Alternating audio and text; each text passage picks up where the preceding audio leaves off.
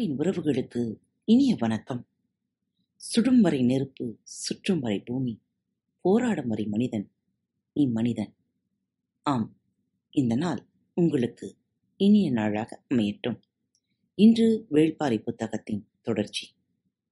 பாகம் மூன்று கேட்டுக்கொள்ள தயாராகுங்கள். வீரயுக நாயகன் வேள்பாரி களை கட்டியது கோத்து திசையெங்கும் இருந்து பரம்பு மலையை நோக்கி அணி அணியாய் மேலேறினர் பாணர்கள் கூத்து தொடங்கும் முன் தங்களின் பறைகளை நெருப்பிலே சூடேற்றினர்.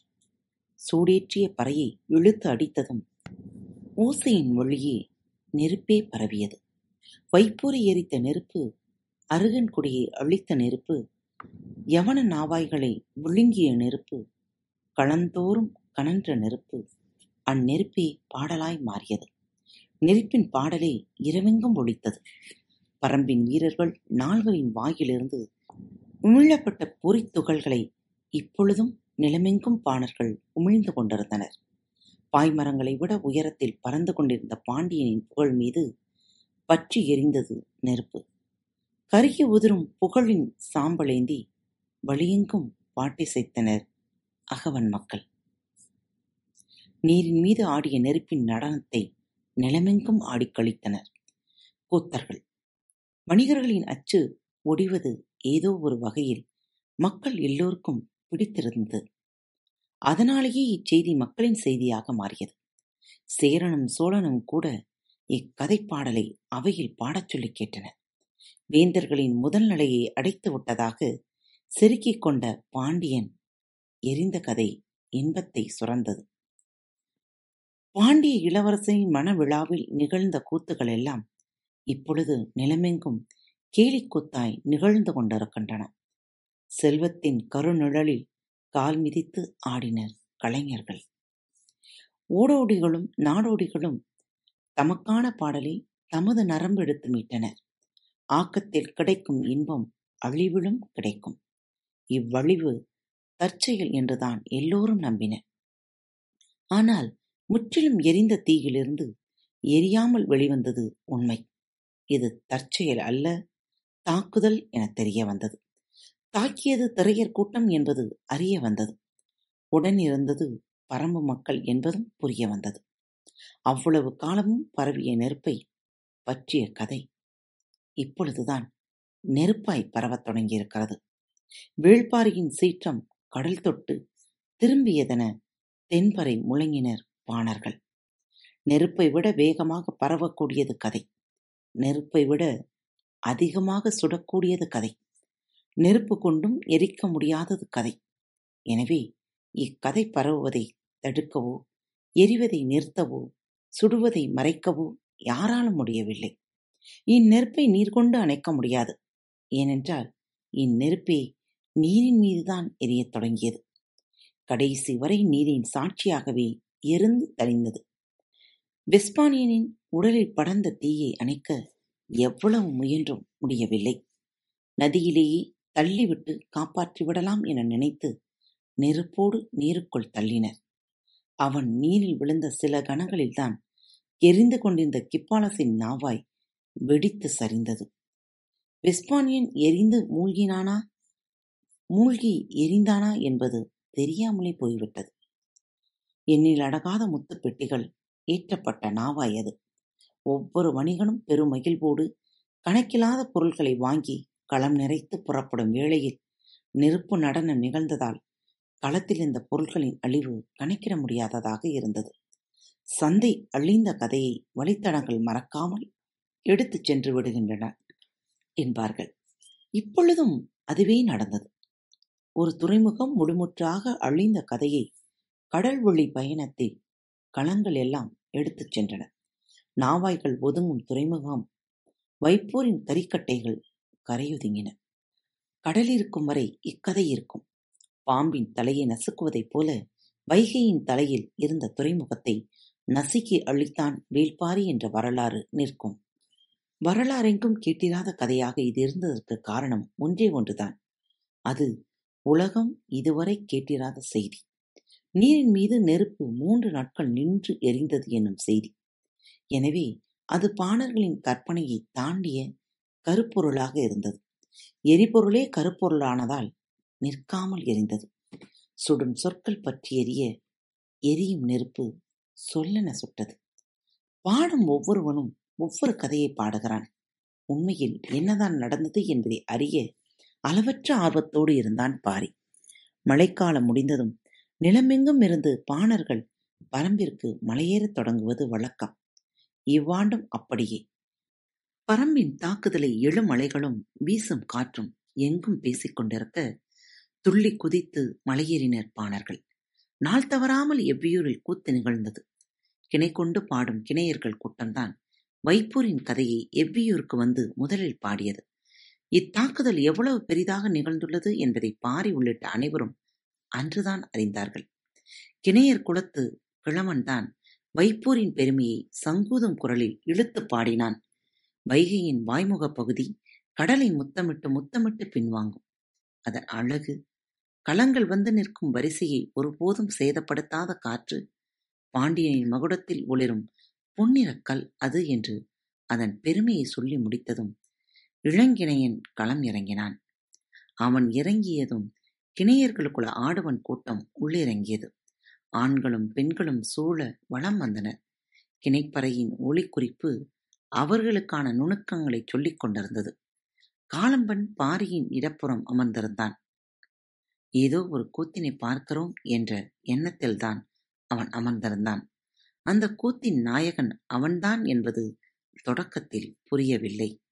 நெருப்பின் அகன்றவாய் களங்களை மென்று தின்ன பொழுது பல்லுக்குள் சிக்கிக் கொண்ட பாய்மரத்தினை ஒடித்து உள்ளே தள்ளினான் காளம்பன்.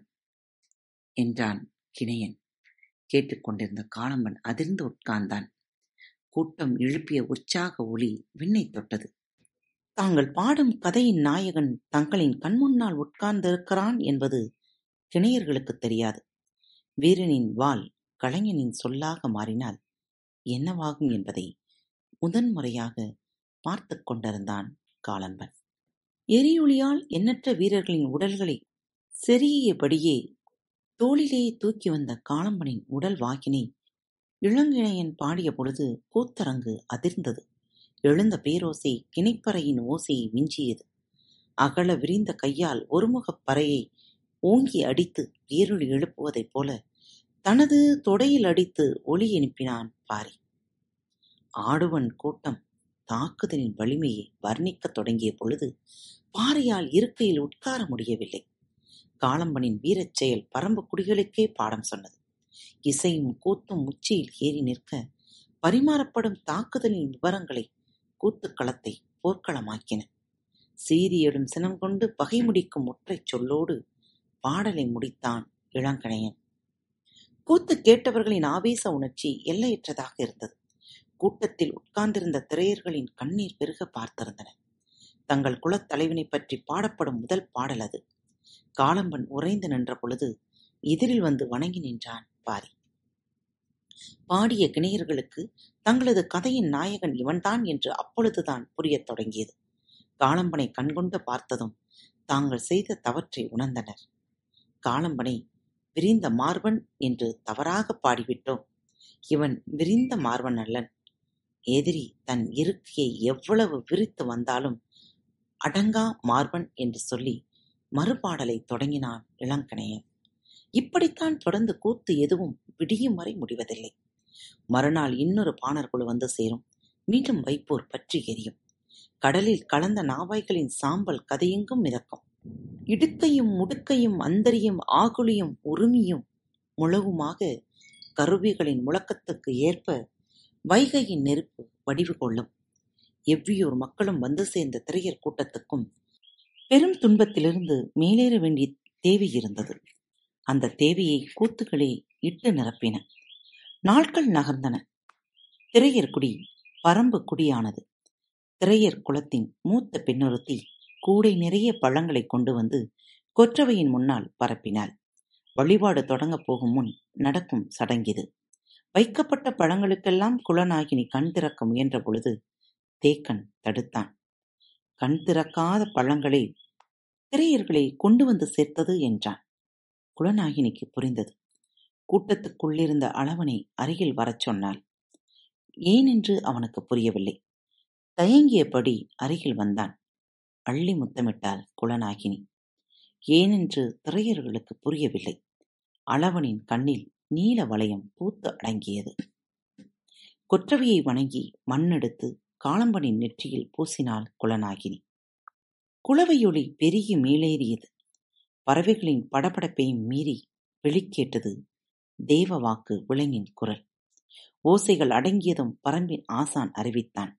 வழக்கமாக பதினாறு குளங்களுக்காக நடைபெறும் கொற்றவை கூத்து அடுத்த முறை பதினேழு குளங்களுக்காக நடைபெறும். ஆனால் தேவவாக்கு விலங்கு பழமெடுத்து கொடுத்து தொடங்கும் கதையல்ல திரையர்களின் கதை.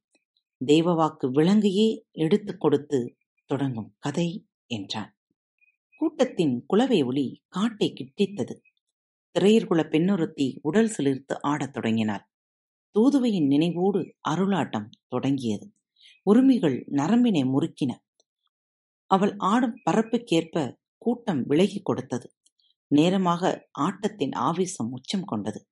கைகளை திருகி முறுக்கி தலையை சுற்றி நிமிரும் அவளின் முகம் எதிர்கொள்ள முடியாததாக இருந்தது. பொழுதாவதை உணர்ந்து ஆடுபவளை நிலைகொள்ளச் செய்ய குலநாயினி களமிறங்கினாள். திரையர்குல பெண்களின் உடல்வாகு எளிதில் அடக்க முடியாதது. உயரத்திற்கும் உறுதிக்கும் இணையற்றது. அதுவும் அருளிறங்கி ஆடும் பெண்ணை அணைத்து நிறுத்த எவரால் முடியும்? எவ்வளவு முயன்றும் குலநாயகினியால் எதுவும் செய்ய முடியவில்லை. கொற்றவை கூத்தின் பொழுது மற்ற குலப்பெண்கள் இரண்டு மூன்று பேர் அருளிறங்கி ஆடினாலும் இறுதியில் அடக்கி நிறுத்துபவள் குலநாகினி தோற்றத்திலும் உடல் வலுவிலும் இணையற்றவளாக பரம்பின் மூதாய் குலநாகினி திரையர் குலத்தின் ஒற்றைப் பெண்ணை இது செய்தும் நிறுத்த முடியவில்லை. பார்த்து கொண்டிருந்த வேளிர் குல பெண்களுக்கு வேர்த்தது உரிமையின் நீலோசையும் புருண்டோடும் குலவையொலியும் சூழலின் ஆவேசத்தை அதிகமாக்கிக் கொண்டே இருந்தன. நிலைமையை எப்படி கைகொள்வதென்று யாருக்கும் புரியவில்லை. பாரியின் எண்ணங்கள் எங்கெங்கோ போய் திரும்பிக் கொண்டிருந்தன. குளங்கள் தாங்கள் அழிந்த கதையோடு களமிறங்கிவிட்டால் அவர்களை ஒருபோதும் ஆற்றல் கொண்டு நிறுத்த முடியாது. அவர்களை நிறுத்துவதற்கான வழியை கதைகளுக்குள் தான் கண்டறிய வேண்டும் என்று சிந்தித்துக் கொண்டிருந்த பொழுது அருகிலிருந்த ஆதினி சொன்னால் சூழி வேலினை வணங்கி ஆண் வெற்றிலையை கொண்டு வந்து அரங்கில் வையுங்கள். ஆவேசம் தணிந்து அமைதி அடைவாள் தூதுவை. குரல் கேட்டு அதன்தான் பாரி. செய்வதறியாது திகைத்துக் கொண்டிருந்த அரங்கம் ஆதினியின் குரலை இறுகப் பற்றியது. சிறிது நேரத்திலே ஆண் வெற்றிலையை கொண்டு வந்து பாரியின் கையில் கொடுத்தனர். சூழி வெளியினை நினைத்தபடி அரங்கின் நடுவே ஆண் வெற்றிலையை வைத்து வணங்கி நின்றான் பாரி. கொற்றவையின் முன்னால் அடங்கி அமர்ந்தாள் தூதுவை. புதிய மரபுகள் உருவாகிக் கொண்டுதான் இருக்கின்றன. குளங்கள் அழிபட்டு பரம்புக்கு வந்து சேர்ந்த பொழுது இப்படித்தானே தம் முன்னோர்கள் மரபுகளை உருவாக்கியிருப்பார்கள் என்று பெரியவர்கள் பேசிக் கொண்டனர். மலை மக்களின் எந்த ஒரு குடியும் இனி தனித்து வாழ முடியாது. குடிகளை இணைத்து நாடாக்காமல் விட்டுவிட்டோம். நாட்டின் அமைப்புகளை உருவாக்காமல் இனி எக்குடியும் தப்பி பிழைக்காது என்ற எண்ணங்கள் உருவான பொழுது தப்பி பிழைத்த குடிகள் எதுவுமில்லை என்ற நிலை உருவாகிவிட்டது. பரம்பு மட்டுமே நமக்கு மிஞ்சியுள்ள ஒரே இடம். இதனை என்றென்றும் காத்து நிற்பர். எம் குல வழியினர் என்று ஆவேசம் கொண்டு சூழரைத்தான் காலம்பன். சேரனின் அவையிலும் வைப்பூரில் எரிந்த கதை பாடப்பட்டது. உதயஞ்சேரலின் கன்னங்கள் பூரிப்பில் சிவக்கும் அளவிற்கு வைப்பூர் நெருப்பு சுகம் கொடுத்தது. குளிருக்காக நெருப்பை அணைத்து மகிழ்வதைப் போல மகிழ்வுக்காக நெருப்பை இடைவிடாது அணைத்து கிடந்தான் உதியன். குரல்வாய் பாணர்களின் போட்டி பாடல்கள் நாள்தோறும் நடந்தன. கூலங்கள் எரிவதைப் போல களங்கள் எரிந்தன என்றான் ஒருவன். நீரிலை மூழ்கும் வேகத்தின் கருமி ஏறிய முதுகினைப் போல கருகிய நாவாயின் அடிமரங்கள் ஆற்றிலே புதைந்தன என்றான் மற்றொருவன். பாண்டியனின் பதாகையில் பறந்து கொண்டிருந்த மீன்கள் எரிந்த நெருப்பின் சூடு தாங்காமல் ஆற்று நீரிலே செத்து மிதந்து கொண்டிருந்தன என்றான் இன்னொருவன். கடைசி ஆள் கவிதையை முடித்தான். பாண்டியன் இனி சுடப்பட்ட மீன். மறுநாள் கூத்து கலைஞர்கள் உள்ளே நுழைந்தனர் பொருட்கள் ஏற்றப்பட்ட களங்களில் பற்றிய நெருப்பு என்ன வாசனை கொண்டிருந்தது என்பதை ஒரு பாணன் விளக்கி பாடினான். களங்களின் வடிவத்தையும் நெருப்பின் வேகத்தையும் பாடுவதை விடுத்து எரிந்த பொருளை நினைவுபடுத்தியதற்காக பெரும்பொருளை பரிசாகக் கொடுத்தான் உதியஞ்சேரல் அதன்பின் வைப்பூரில் எரிந்த நெருப்பின் வாசனை சேரனின் அவையில் நாள்தோறும் மணக்கத் தொடங்கியது. சந்தனமும் அகிலும் எண்ணற்ற வாசனை பொருள்களும் இருந்த பிற களங்களில் எரியும் பொழுது எழுந்த வாசனையை விவரித்துக் கூறின பல பாடல்கள். மிளகும் பாக்கும் கருகிய வாசனையை பாடிய கூத்தனுக்கு அள்ளி வழங்கினான் சேரன். அரிசந்தனமும் லவங்கமும் பாதி எரிந்து மூழ்கிய பொழுது எழுந்த வாசனை பற்றி மிக நுட்பமான குறிப்பை பாடினி ஒருத்தி பாடினாள். அவளுக்கு உதயஞ்சேரல் கொடுத்த பரிசு பொருட்கள் பற்றி தனி பாடலே உருவாயிற்று. சேரனின் தனிநகரான வஞ்சி முழுக்க வைப்பூரின் வாசனையே மிதந்தது. ஆனாலும் உதயஞ்சேரலுக்கு ஆசை அடங்கவில்லை. ஒரு கட்டத்தில் கூத்தர்களின் வாய்மொழி சலிக்கவே வணிகர்களின் நேரடி கதறல் அவனுக்கு கூடுதல் மகிழ்வே கொடுத்தது. துறைமுகத்தில் வந்திறங்கும் ஒவ்வொரு வணிகனும் ஒவ்வொரு கதையோடு வந்திறங்கினான். பெரும் வணிகன் என்று இருமாப்பு கொண்ட பலரின் கதையை வைப்பரோடு முடிவுக்கு வந்தது. சாத்துக்களின் தலைவன் சூழ்கடல் முதுவன் இனி எந்த துறையிலும் தலை நிமிர்ந்து நுழைய முடியாது. அது மட்டுமல்ல பாண்டியனுக்கு பெண் கொடுத்தால் சாத்துக்களின் தலைவனுக்கே இந்த கதி என்பது கடல் போல் நிலை கொண்டு விட்டது. அழிந்த நாவாய்களும் களங்களும் உரிமையாளர்களின் இழப்பை பற்றி தொடர்ந்து சொல்லிக் கொண்டிருந்தனர் ஒவ்வொருவருக்கும் ஏற்பட்ட இழப்பு அளவிட முடியாததாக இருந்தது. எல்லாம் அழிந்தது என்று பல வணிகர்கள் கதறியபடி கடலுக்குள் சென்றனர். ஒவ்வொருவரின் கதையும் கேட்டு உள்ளுக்குள் மகிழ்வோடு அரண்மனை திரும்பினான் முதியஞ்சேரல் துறைமுகம் வந்திறங்கிய வணிகர்கள் எல்லோரும் அழிந்த கதைத்தான் சொன்னார்கள். யவன கப்பலின் பயணம் செய்த மொழிபெயர்ப்பாளன் ஒருவன் அழிந்த கதையை மட்டுமல்லாமல் அழித்தவர்களின் கதையையும் சேர்த்துச் சொன்னான். அவன் கிப்பாலசின் நாவாயில் பணியாற்றியவன். பாண்டிய மன்னனின் பரிசாக முசுகுந்தர் கொடுத்த புதிய அடிமைகளை கப்பலின் மேல்தளத்தில் ஏற்றியதிலிருந்து அவன் கதையைத் தொடங்கினான். நடந்தவை எல்லாவற்றையும் சொல்லி முடித்தான். கதையைக் கேட்ட உதயசேரலின் செவிகளில் பொறித்துகள்களை உமிழ்ந்தவன் அவன்தான். வாய்ப்பிழந்து கேட்டு மகிழ்ந்த உதயசேரல் வாய்மூடி அமைதியானான். பாரிதான் எவ்வளவையும் செய்தான் என்பதை அவனால் நம்பவே முடியவில்லை. அதன்பின் உதயஞ்சேரல் யாரிடமும் கதை கேட்கவே இல்லை. ஆனாலும் அதுவரை அவன் கேட்ட கதைகள் எல்லாம் அவனை சும்மா விடவில்லை. வைப்பூரில் எரிந்த நெருப்பின் சூடு வஞ்சி மாநகருக்கும் பரவியது. நெருப்பு சுடத் தொடங்கியது. பரமமலை இருக்கும் இடத்துக்கும் வைப்போர் இருக்கும் இடத்திற்கும் எந்த தொடர்பும் இல்லை. நிலப்பரப்பால் தொடர்பே ஏற்படுத்திக் கொள்ள முடியாத பகுதியே முற்றிலும் அழைத்துள்ளான் வேள்பாரி அதுவும் சின்னஞ்சிறு படையை அனுப்பி நாள்தோறும் சேரன் கேட்ட கதைகள் புதிய புதிய சான்றுகளை அவனுக்குள் இருந்தே எடுத்துக் கொண்டிருந்தன. ஒரு கட்டத்தில் தனக்குத்தானே எரியத் தொடங்கினான். பதற்றம் கூடியது.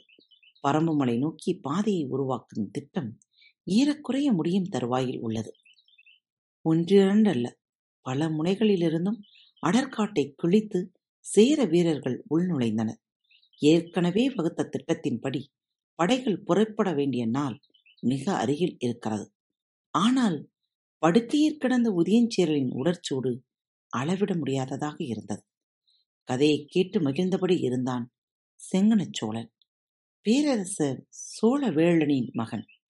முதலில் அவனுக்குத்தான் பொற்சுவையை பெண் கேட்டனர். எல்லாம் நல்லபடியாக முடியும் என்று சோழவேளன் நம்பியிருந்த பொழுதுதான் குலசேகர பாண்டியன் முத்துக்களை புரட்டிவிட்டு விளையாடத் தொடங்கினான். சூழ்கடல் முதுவனின் சொற்கள் உருளும் முத்துக்களை மிதித்து சரிவு கண்டது. மன ஒப்பந்தம் பாண்டியர்களோடு என்று ஆனது. உள்ளுக்குள் அவமானத்தை உணர்ந்தபடி இருந்த சோழவேழன் அதனை வெளிக்காட்டிக் கொள்ளவில்லை. இயல்பிலேயே தங்களை விட சேரர்களும் பாண்டியர்களும் வலிமையோடு இருக்கின்றனர் என்று அவனுக்கு தெரியும். அந்த வலிமைக்கு முக்கிய காரணமாக வணிகமும் இருந்தது. எனவேதான் வணிகர் குலம் நோக்கி அவன் பெண் பார்க்கத் தொடங்கினான். ஆனால் நிலைமை கைமீறி போய்விட்டது. திருமண செய்தி வந்து கொண்டே இருந்தது. அவமானங்களை கடக்க பெரும் பாடுபட வேண்டியிருந்தது. மாத கணக்கிற்பட்ட அவமானத்தை வந்து சேர்ந்த ஒற்றை செய்தி துடைத்தெறிந்தது நினைத்து நினைத்து மகிழ்ந்தான். ஒரு துறைமுகமே அழிந்ததா? மீண்டும் மீண்டும் கேட்டான். கேட்டு கேட்டு மகிழ்ந்தான். தந்தையின் அறைக்குள் நுழைந்தான் செங்கணச் சோழன். உடனிருந்தவர்கள் விலக்கி வெளியேறினர். மகிழ்ந்து கிடக்கும் தந்தையை பார்த்து மகன் கேட்டான் பாண்டியன் எரிந்ததற்கே இவ்வளவு மகிழ்கிறாயே? பரம்பு எரிந்தால் எவ்வளவு மகிழ்வாய்? அதன்தான் சோழவேளன் மகனின் ஆற்றல் அவனுக்கு நன்கு தெரியும். அதனால்தான் இவ்வளவு இளம் வயதில் முடிசூட்ட வேண்டுமா? என்று பலரும் தயக்கம் காட்டிய பொழுதும் துணிந்து செங்கனுக்கு பட்டம் சுட்டினான். அதிர்ச்சியிலிருந்து மீளாமலே கேட்டான் சோழவேளன் முடியுமா மகனே? இதனால் வரை இவ்வினாவிற்கு விடையின்றி இருந்தேன். இப்பொழுது அதை அறிந்து விட்டேன். எப்படி? நம்மையோ நமது முயற்சியோ இதுவரை பாரி அறியவில்லை. இனிமேல் அவன் அறியப் போவதே இல்லை. ஏனென்றால் அவனது முழு கவனமும் திசை திரும்பி விட்டது. அவன் சொல்ல வருவதை உற்று கவனித்துக் கொண்டிருந்தான். ஏற்கனவே அவமானப்பட்டு நிற்கும் சேரனும் புதிய அவமானத்தோடு நிற்கும் பாண்டியனும் இப்பொழுது ஒன்றிணைவார்கள். வரம்பின் கீழ் திசையிலிருந்தும் மேல் திசையிலிருந்தும் இவர்களின் படை நகரும். இருபெரும் பேரரசுகளின் தாக்குதலை முழுமூச்சோடு எதிர்த்து வலிமையோடு போர் புரிவான் பாரி. சொல்லி நிறுத்தினான் செங்கணச் சோழன். கண்ணிமிக்காமல் அவனையே பார்த்து கொண்டிருந்தான். சோழவேளன் தலை திருப்பி கருவிழியை உருட்டியபடி சொன்னான் ஆளவரமற்று கிடக்கும் பரம்பின் வடதிசை மலைகளுக்கிடையே நம் படைகள் நகரும் ஓசையை அவன் உணரப்போவதே இல்லை. கண்ணிமிக்காமல் இருந்த சோழவேளன் அப்பொழுதுதான் தலைகுலுக்கி நினைவு மீண்டான். நான் தாக்கப் போவது பரம்பின் தலைநகரையோ பாரியையோ அல்ல. சொல்லியபடி இருக்கையை விட்டு எழுந்தான் செங்கணச் சோழன். அவனுடைய சொற்களால் கட்டப்பட்டிருந்த சோழ வேலனும் இழுப்பட்டு எழுந்து அவன் பின்னே சென்றான். நாட்டை ஆள்பவர்கள் காட்டை ஆள நினைக்கும் மூடத்தனத்தை சேரனும் பாண்டியனும் செய்யட்டும். நான் ஆள்வதற்கு பரம்பில் எதுவும் இல்லை. ஆனால் அடைவதற்கு ஒன்று இருக்கிறது. அதனை அடைவேன் என்றான். காத்திருங்கள். மீண்டும் அடுத்த தொகுப்பில் சந்திப்போம். பரம்பின் குரல் மீண்டும் ஒழிக்கும் இப்படிக்கு உங்கள் அன்பு தோழி. அன்பு நேயர்களில் பாரத் வலையொலி பக்கத்தை தேர்ந்தெடுத்து கேட்டுக்கொண்டிருக்கும் உங்கள் அனைவருக்கும் மனம் நிறைந்த வாழ்த்துக்கள். நன்றிகளும். பாரத் வலையொலி பக்கத்தின் நிகழ்ச்சிகள் உங்களுக்கு பிடித்திருந்தால் மறவாமல் லைக் ஷேர் மற்றும் சப்ஸ்கிரைப் செய்யுங்கள். நிகழ்ச்சிக்கான மதிப்பெண்களை ஸ்டார் வடிவத்தில் மறவாமல் கொடுங்கள். நிகழ்ச்சி பற்றிய கருத்துக்கள் இருப்பின் கீழே குறிப்பிடப்பட்டுள்ள இமெயில் முகவரிக்கு அல்லது உங்களது மெசேஜ் பாக்ஸில் ரெக்கார்ட் செய்தோ தாராளமாக அனுப்புங்கள். உங்களது கருத்துக்கள் தான் இந்த நிகழ்ச்சி மேலும் மேலும் வளர உதவி செய்கிறது. மறவாமல் எழுதி அனுப்புங்கள். இப்படிக்கு உங்கள் அன்பு தோழி. Thank you.